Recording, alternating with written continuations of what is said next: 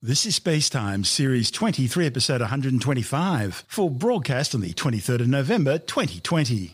Coming up on Spacetime, the brightest kilonova ever seen, a new way of seeing invisible dark matter, and a record close shave as another asteroid skims past the Earth.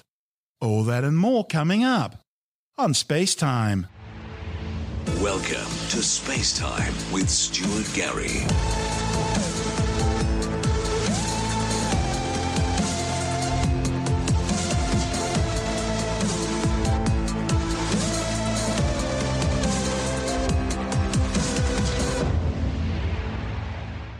Astronomers have detected the brightest kilonova ever seen, unleashing more energy in half a second than the Sun will produce over its entire 12 billion year lifespan. The massive blast, known as a short gamma ray burst, is thought to have been caused by the merger of two neutron stars to produce a magnetar, a rapidly spinning neutron star that has large magnetic fields, dumping huge amounts of energy into the surrounding environment and creating the very bright glow seen.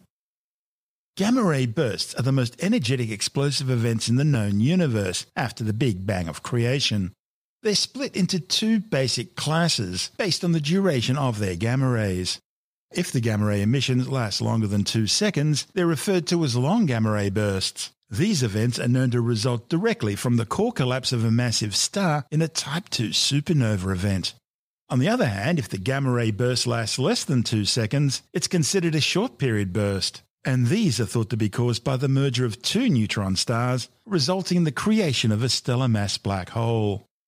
Neutron stars are the superdense stellar remnants of stars far more massive than the Sun, which have exploded in powerful core collapse supernovae at the end of their lives. When they run out of nuclear fuel and their core fusion process ceases, the balancing act between the inwards pull of gravity and the outwards push of nuclear fusion also ceases, and gravity wins. This causes the progenitor star to suddenly collapse in on itself with so much force it pushes through what's known as electron degeneracy, the barrier which prevents neutrons and electrons and protons from all crushing together. And once they push through this electron degeneracy barrier, the positively charged protons and the negatively charged electrons in the core are crushed together, forming neutrons, hence the star's name.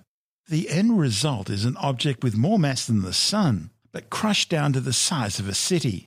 This material is so dense, just a teaspoon of it would weigh literally billions upon billions of tons. Kilonovae are an optical and infrared glow from the radioactive decay of heavy elements, and they're unique to either the mergers of two neutron stars or the merger of a neutron star and a stellar mass black hole. The burst, reported in the Astrophysical Journal, first arrived on May the 22nd this year as a blast of gamma rays detected by NASA's Swift Space Telescope. Astronomers also examined it in optical, X-ray, near-infrared and radio wavelengths using NASA's Hubble Space Telescope, the Very Large Array Radio Telescope in New Mexico, the 10-meter Keck Observatory in Hawaii, and the Las Cumbres Observatory Global Telescope Network. These allowed them to study the explosion's aftermath and its host galaxy. The intense flashes of gamma rays from these bursts appear to come from jets of material travelling at almost the speed of light. Now, these jets don't contain a lot of mass, maybe just a millionth the mass of our Sun. But because they're travelling so fast, they release a tremendous amount of energy in all wavelengths right across the electromagnetic spectrum. And this particular gamma ray burst was one of the rare instances in which scientists were able to detect light right across the electromagnetic spectrum. Surprisingly, compared to the X ray and radio observations, the near infrared emissions detected by Hubble were some 10 times brighter than expected. Hubble was able to take its image only three days after the initial burst, and through a series of later images, Hubble showed that the source of the burst had faded in the aftermath of the explosion. Using the Keck Observatory's low resolution imaging spectrograph and deep imaging multi object spectrograph, the authors determined the burst must have come from a galaxy located at a redshift of z equals 0.55, somewhere around 8 billion light years away, quite a bit further than the initially calculated distance. The study's lead author, Wen-fai Fong from Northwestern University, says that when a pair of neutron stars merge, the most common predicted outcome is that they would form a heavy neutron star, which would then collapse within milliseconds to form a black hole. However, this study shows that it is possible that, For this particular short gamma ray burst, at least, the merged neutron star survived. Instead of collapsing into a black hole, it became a magnetar. As the Hubble observations arrived, the authors realized that they were seeing something quite extraordinary. While most short gamma ray bursts probably result in the creation of a stellar mass black hole, the two neutron stars that merged in this case seem to have combined to form a magnetar. What makes a magnetar so special is its intense magnetic field. This field can be thousands of times stronger than a typical neutron star. These magnetic field lines are anchored into the neutron star and are whipping around at thousands of times per second, producing a highly magnetized wind. The spinning magnetic field lines extract rotational energy from the neutron star formed in the merger and deposit that energy into the ejecta from the blast, causing the material to glow extremely brightly. Fong says most magnetars are thought to be formed in the explosive deaths of massive stars, leaving these highly magnetized neutron stars behind. However, it now seems possible that a small fraction are formed in neutron star mergers. But science has never seen evidence of this before, let alone the intense infrared light, making this discovery very special. Kilonovae, which are typically a thousand times brighter than a classical nova, are expected to accompany short gamma ray bursts. Unique to the merger of two compact objects, kilonovae actually glow from the radioactive decay of heavy elements ejected during the merger, with some theories suggesting they produce elements like gold and uranium. But scientists have only ever had one confirmed and well studied example of a kilonova before this discovery, so it's especially exciting for astronomers to find this new potential kilonova, which looks so different. The discovery gives scientists the opportunity to explore the diversity of kilonovae and their remnant objects. If the unexpected brightness seen by Hubble came from the magnetar that deposited the energy into the kilonova material, then within a few years, this ejected material from the burst should produce light that shows up in radio wavelengths. And so follow up radio observations could ultimately prove whether this was indeed a magnetar, leading to an explanation for the origin of such objects. This is space time. Still to come. A new way of seeing invisible dark matter, and a record close shave as an asteroid skims past the Earth. All that and more still to come on Space Time.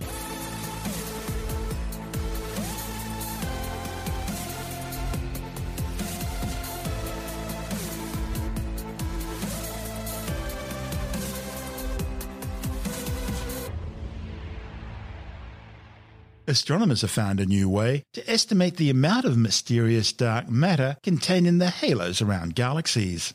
The new technique, reported in the monthly notices of the Royal Astronomical Society, is thought to be some 10 times more precise than the previous best method. Dark matter is a mysterious, invisible substance that makes up an estimated 85% of all the matter in the universe. The problem is, although there's a lot of it, scientists have no idea what it is, but they know it exists because they can see its gravitational influence on normal, so called baryonic matter. That's the stuff that makes up the atoms that form stars, planets, asteroids, buildings, cars, people, dogs, and cats. And dark matter is important because without the added gravitational force of dark matter, galaxies would fly apart as they rotate. Because dark matter can't be observed directly because it doesn't interact with light the way normal matter does, astronomers need to use indirect methods to study it, such as its gravitational influence on the surrounding space. The study's lead author, Pol Gurri from Swinburne University, says it's a bit like looking at a flag to try and work out how much wind there is. You can't actually see the wind, but the flag's motion tells you how strongly the wind's blowing. This new research focuses on an effect known as weak gravitational lensing, which was predicted through Albert Einstein's general theory of relativity. General relativity describes how the mass of an object affects and distorts the fabric of space-time, an effect we call gravity. Now, one of the consequences of this gravitational distortion is that it causes light to also bend. This effect, called gravitational lensing, means foreground objects such as stars or galaxies can be used as lenses to magnify more distant background objects. The study's co-author, Associate Professor Edward Taylor, also from Swinburne, says dark matter causes very slight distortions to the image of anything behind it. The effect's a little bit like reading a newspaper through the base of a wine glass. Weak gravitational lensing is already being used to map the dark matter content of the universe. But what the Swinburne team have done is use the Australian National University's 2.3 metre telescope at the Siding Spring Observatory in far western New South Wales to map how gravitational lens galaxies are rotating. Now, because astronomers know how stars and gas are supposed to move inside a galaxy, they've got a pretty good idea of what a galaxy should look like. And by measuring how distorted the galaxy actually appears, the authors can determine how much dark matter it would take to explain what they're seeing. Taylor says the new research shows how this velocity information enables a much more precise measurement of the lensing effect than using shape alone. He says it provides a clearer picture of where the dark matter is and what role it plays in how galaxies form. This is an idea that a couple people threw out maybe 10 or so years ago, basically as, hey, this, this is you know, a neat idea. This is something we thought of that can maybe work. But it seems kind of totally impractical because the telescopes that would let you do this just don't exist yet. So it's kind of, this would be a really neat science application for these future telescopes that are coming online, and especially the Square Kilometre Array, which is a, a big radio telescope that's being built in Western Australia and Southern Africa. So about five or six years ago, I realized that actually this idea, which had been thrown out in the context of radio astronomy, was actually probably something that we could do in the optical. Now, it's a really big deal because there are a lot of really, I mean, really large projects that are setting out to do these kinds of dark matter experiments. The Americans have a satellite called WFIRST. It's now called the Nancy Roman Space Telescope. It's a cr- like it's a crazy expensive project. It's uh, uh, uh, of order a billion dollars US. Yeah, well, luckily and they got the, the satellite things, for free from the C. Well, not the CIA, yeah, the National Reconnaissance Office. But. I'm never sure whether to tell that story or not, but um, yeah, I, I, if, think if someone, I don't think if someone turns around and says exactly, if someone turns around and says, "Hey, we've got ten spare space telescopes. Do you want one?" Um, I know, you know yeah. what the answer is. And you wonder what but the anyway, difference what, between the keyhole block five and the keyhole block six are to, yeah, well, to exactly because redundant. Exactly. If you've got ten to give away, that means you've got a couple up your sleeve. So I guess the point is, you know, when this opportunity came along, the thing that they thought would be best to do with this is some of this dark matter science. And the Europeans, the European Space Agency, have a similar project that I think it's a bit cheaper. It's like 800 million euro or something, but it's doing the same sort of thing, and it's called Euclid. So this is like really high profile. You know, like this is this is big astronomy, right? Oh, I believe yeah. Euclid starts operations in two years or so. Okay. Um, the way that those experiments work is they go out and they measure the shapes of literally hundreds of millions, billions of galaxies. And if you have that many of them, then you really don't care knowing exactly how far away they are because you can do a whole lot of this stuff statistically. And so just by mapping this large pieces of sky, you can, by sheer weight of numbers, by sheer weight of statistics, you can kind of dig out this really, really, really subtle signature of the dark matter, this weak lensing signature, which is just this tiny, like almost imperceptible distortion in the image of something seen at a really great distance. What are you actually seeing? A distortion in space time itself affecting background yeah, objects? So this gets described in a bunch of different ways. So sometimes people talk about it as like Einstein's telescope is what they, they use mm-hmm. because general relativity says that space time can be curved in the presence of matter right? So if you have something that's really massive, it will, to a greater or lesser degree, curve the space around it. So if you have a big object and you fire some light in the vicinity of that object, you know, near that object, then the light will travel a straight path through that curved space. So if you could kind of step outside space and time, you would see that as the light being deflected just a little bit by the action of that gravitational field. But within general relativity, the way that's described is the light traveling a straight line through curved space. In any case, that kind of that apparent deflection is analogous to what happens in a lens. What a lens does is, is it curves the light as it passes through it. And so in that sense, individual galaxies and especially big galaxy clusters, by virtue of their large mass, operate a little bit analogously to a lens. And so we use the term gravitational lens and one way that this is used is you can use clusters as an Einsteinian telescope, is the way they put it. And what it means is if you have a, a bright, you know, if you have a massive galaxy cluster half the universe ago, then it magnifies the light from anything that's behind it, and especially the stuff in the very, very early universe. So it's a way that you can actually get some additional magnification beyond your ordinary telescope. That's what that's what's meant by Einstein's telescope. But the trouble is, it's a pretty crappy telescope because it doesn't just do the magnification; it also does this distortion. And what the distortion looks like is it's a bit of a, a, a bendy, stretchy, squashy kind of thing. So that the image of a galaxy gets stretched in one direction and squashed in the other direction. So if it's a circle, it ends up looking a bit like an ellipse. And as the effect gets stronger and stronger and stronger, not only does it get stretched out into an ellipse, it starts getting stretched out into a bendy ellipse. And then when it gets really strong, it gets pulled into what's called an Einstein ring. And that's what defines the difference between weak lensing and strong lensing. Ah, right. So here's the trick, right? So I said before, if the galaxy is a circle, then it gets sort of turned into an ellipse. But galaxies usually look like ellipses, right? Galaxies sort of, you know, they, they never look like circles. They're always kind of, you know, if you think of a plate, it looks like a circle if you look face on, or it looks more like a line if you look at it edge on. And you can do it anywhere in between. You can make it basically any kind of ellipticity, any axis ratio is the technical term that you like. The trouble is when you're looking at a galaxy, you don't know whether it's sort of elliptical-ish because of how you're looking at it or because of lensing. So the key is if you knew what it would have looked like or should look like, then you can use how it does look to tell you what's happened to it. So the way, the only way to measure this distortion is if you had some good preconception, some well-founded preconception or some good way of predicting what it should look like. And that's the piece of information that lets you go from what it does look like to what's happened to it as the difference between what it does look like and what it should look like. So, From there, so it's like a funhouse mirror, right? Yeah. You don't know how tall I am, really. And so if you took my picture in a funhouse mirror, you don't know how much of that is the mirror and how much of that is me. If I was standing next to a ruler, then you'd know how tall I was and how much the mirror was messing things up. I haven't thought of, I haven't tried using that analogy before, but I it don't know if works. it helps. It works, yeah. Cool. So I need to explain the idea of redshift. So redshift is when the wavelength of light that you're looking at is a bit different to what you expect it to be. There's the cosmological redshift, which comes from the universe expanding, and that's not exactly what I'm talking about here. What I'm talking about really is more like the Doppler effect, the, the ambulance effect, where This is the if an ambulance siren, moved- yeah. is exactly, and it goes nino, nino, nino, nino, nino, nino, like that. You did that very well. You could, you could get a job in special effects. If you look at a galaxy that's rotating, so imagine your go back to imagining your plate, but it's spinning. One side of that will be spinning towards you, and so it'll be nino nino, and one side will be spinning away from you, so it'll be nino nino. If you look in the spectrum, you can figure out how it's spinning. And the point is that information about how it's spinning actually tells you what the shape should look like because So that's your ruler in the fun mirror. yeah, except it's it's not so much a ruler as it is like a bit of graph paper, right? Yep. So it doesn't tell you the size of the cell, but it tells you what a right angle should look like because you've got the bits that are moving towards you and away from you from the plate.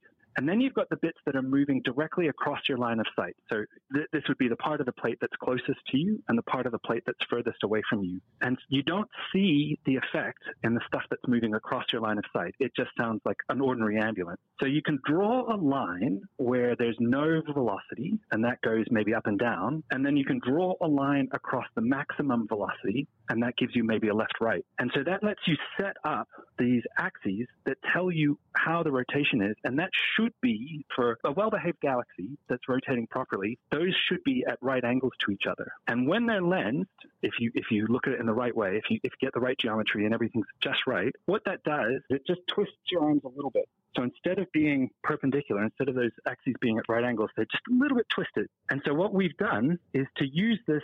It's, a, it's actually it's a you know I, I don't want to call it a dinky telescope because I love this telescope. It's so cool, but it's really good at making exactly the kinds of measurements we need for this experiment, which is to measure the rotation of the stars, which lets us set up this axis where we know what galaxies really should look like. We know they really should be at right angles. And so when we see that they're not, we know that it's lensing that did it. Knowing what shape the galaxy should be, how does that help you to find the amount of dark matter in that galaxy or the, in the halo of doesn't that help you- galaxy? It doesn't tell you how much is in that galaxy. What we're doing is we're using the light from that galaxy as kind of test particles to fire through the gravitational field of the other galaxy, the, the, the target galaxy, the galaxy that's doing the lensing. Are you with me? Yeah, which is the which is the galaxy in front of it. Exactly, exactly, exactly.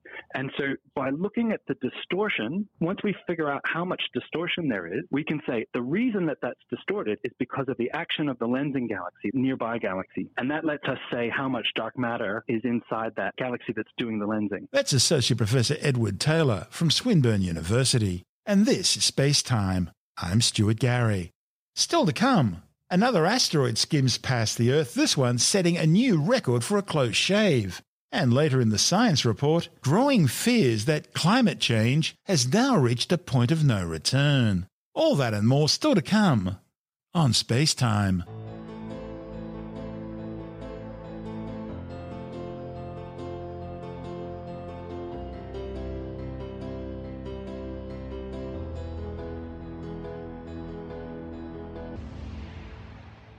Well, just in case you thought 2020 couldn't get any worse, an asteroid the size of a house has just swept over the Earth at a record close distance, passing less than 400 kilometres above the South Pacific Ocean near the Pitcairn Islands. Now, to put that in perspective, that's the same altitude as the International Space Station orbits. Luckily, the space station was over the Atlantic Ocean at the time, and it's far lower than the orbit of the Hubble Space Telescope. The ultra close flyby, which appropriately happened on Friday, the 13th of November, wasn't detected until 15 hours after the event. The asteroid, which has been catalogued as 2020 VT4, was only noticed as it was leaving, picked up by ATLAS, the Asteroid Terrestrial Impact Last Alert System at the Mauna Loa Observatory in Hawaii. Not picking up the asteroid until after it's already left isn't uncommon for fast moving asteroids flying towards the Earth from the direction of the Sun, making them hard to see. It's sort of like a cosmic blind spot. This ultra close flyby sets a new record for the closest documented non impacting asteroid pass of the Earth. And it's the second time that this same record has been broken this year. Back on August the 16th, asteroid 2020 QG passed 3,000 kilometers above the Earth's surface, and we thought that was close. 2020 VT4's close encounter with Earth substantially altered the asteroid's orbit. It was on a 549 day orbit around the Sun, inclined at 13 degrees relative to the ecliptic. That's the imaginary plane around the Sun upon which the planets orbit but its encounter with Earth's gravity well changed that into a 315 day orbit inclined at 10.2 degrees, in the process moving its perihelion inside the orbit of Venus, meaning its next encounter with Earth will be at a somewhat safer distance of around 3 million kilometres, and it won't happen until November the 13th, 2052. And for the record, that'll be a Wednesday. This is Space Time.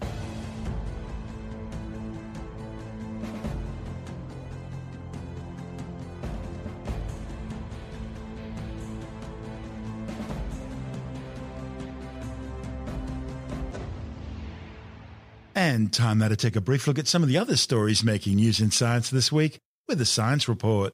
US biotech company Moderna claims ongoing phase 3 trials are indicating that its RNA based vaccine will be more than 94.5% effective at preventing the COVID 19 coronavirus.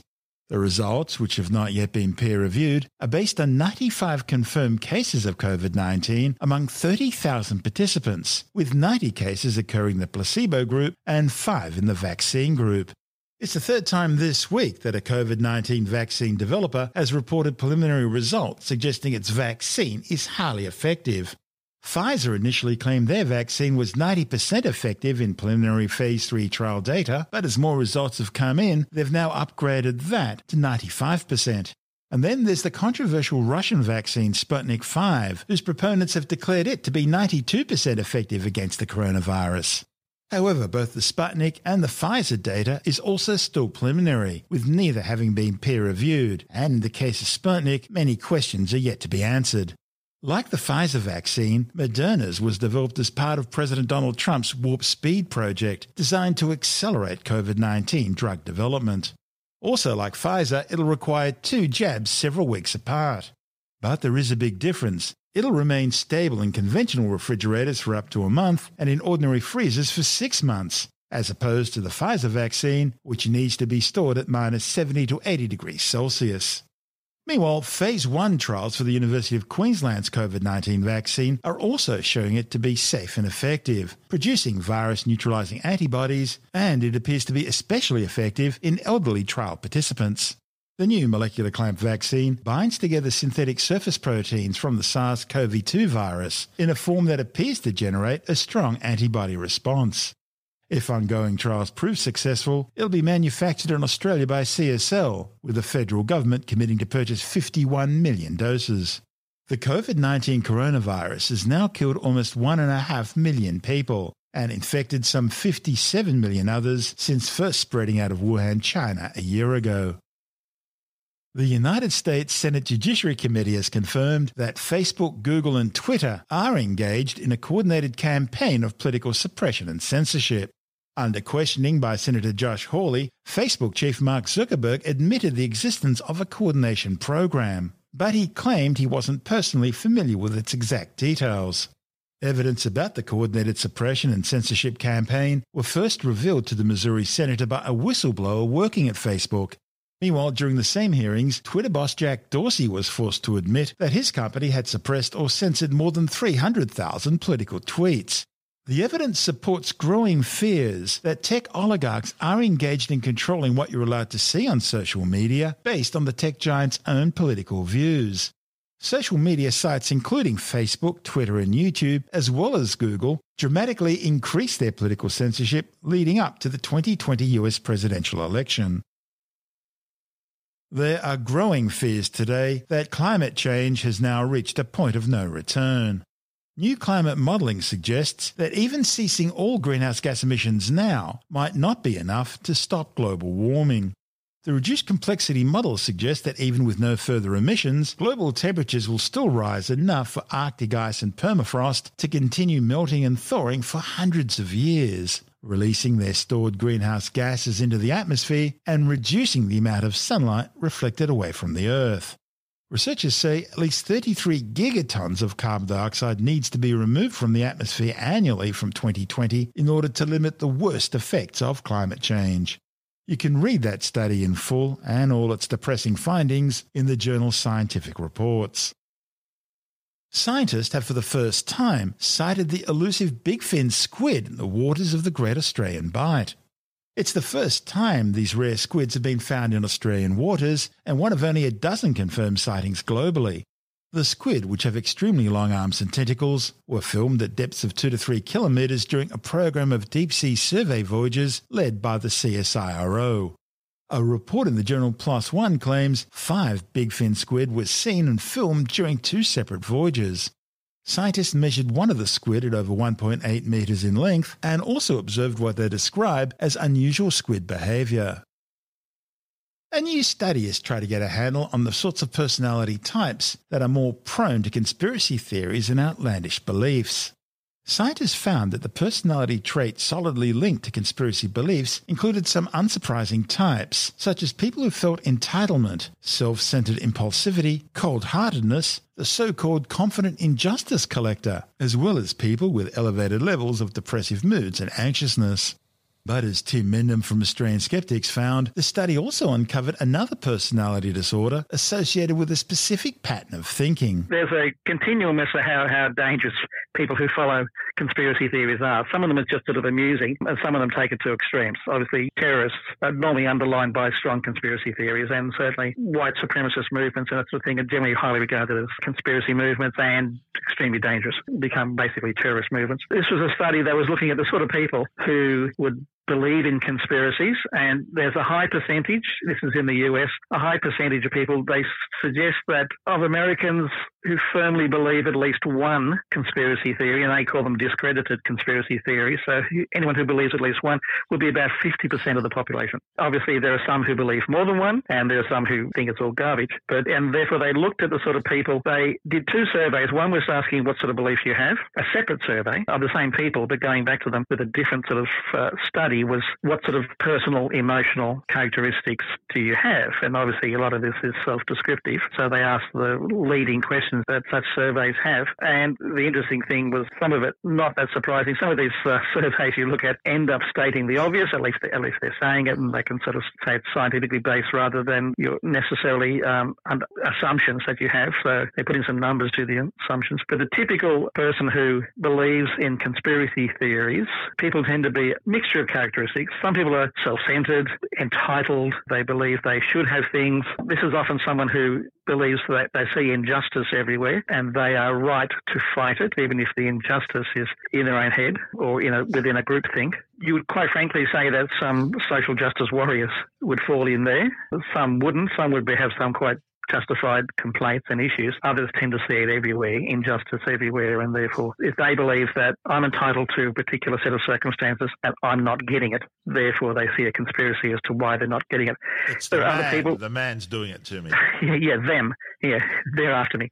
The other one is obviously people who are depressed or anxious. They might be confined for whatever particular reason or circumstance. They're sort of down in the dumps, and therefore they worry about such things, and therefore they try and find some reason why they're depressed, or they just see it. And other things that are sort of there are personality disorders that some people have, which is sort of on the sort of uh, psychosis levels, including one which is called psychoticism, which is a schizotypal, they call it, personality disorder characterized by odd beliefs and magical thinking. Paranoia obviously comes in there a lot, comes in with a lot of these people. That's why they believe that they're out to get you and the conspiracies become popular. With so many people being locked down because of the current coronavirus pandemic, does that increase or decrease the rate of, of conspiracy thinking? Generally speaking, it actually it actually almost like it uh, polarizes people. Oh. And in that in that, that survey, that, that they said about fifty percent of people believe in at least one conspiracy. That means fifty percent of people don't. Okay, that's on the positive side. So therefore, with something like a coronavirus, if the regulations are explained rationally, people can see a reason for them. They might not like them, but they can see a reason for them. If you are a person who is has certain characteristics that make you lean towards conspiracy theories, you will find a reason why those regulations are coming in, apart from the obvious health ones. So it does polarize people. Those people who have a tendency to believe conspiracy theories might be more encouraged by the impost of regulations upon them. But those who perhaps don't have a necessarily uh, first resort is to think of a conspiracy theory would tend to go towards the, yeah, I understand this. There's a good reason for it. I don't like it, but it's, I will accept it and, and abide by it. So that's why you get these sort of conflicts of people out there campaigning. I don't want to wear a mask. You know, I, I shouldn't be locked down. I should be able to go and meet with whoever I like and they totally ignore the health and the science because that's the reason those regulations are there, not just to to force people to wear masks. What about the people being stuck at home because of lockdowns, having more time to think and ponder things? Is, is that likely to increase the rate of conspiratorial thinking, generally, not just about things to do with COVID 19? All of these things uh, rely on your propensity to believe.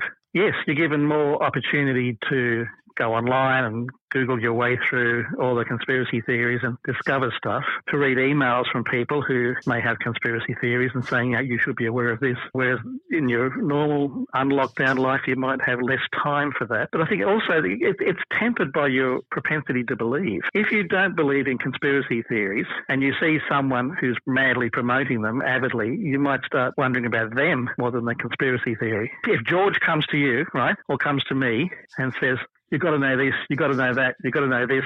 I'm not necessarily going to be more inclined to believe George that time than I am at any other time. But, I, but, but you're probably right. There was certainly more opportunity to be exposed to this stuff. But it doesn't take a lot of exposure for people to believe conspiracy theories. It just reinforces the conspiracy. Some people hear a conspiracy once, that's enough. And then every other time they hear the same thing over and over again from different sources who are just repeating the same stuff and copying each other, that just reinforces it. It doesn't set up the belief in the first place. That's Tim Mendham from Australian skeptics.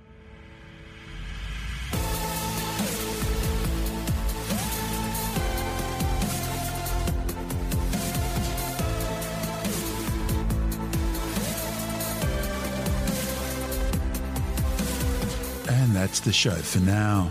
Spacetime is available every Monday, Wednesday, and Friday through Apple Podcasts, iTunes, Stitcher, Google Podcast, Pocket Casts, Spotify, Acast, Amazon Music, Bitesz.com, SoundCloud, YouTube, your favorite podcast download provider, and from spacetimewithstuartgary.com. Spacetime's also broadcast through the National Science Foundation on Science Zone Radio and on both iHeartRadio and TuneIn Radio and you can help to support our show by visiting the Spacetime store for a range of promotional merchandising goodies.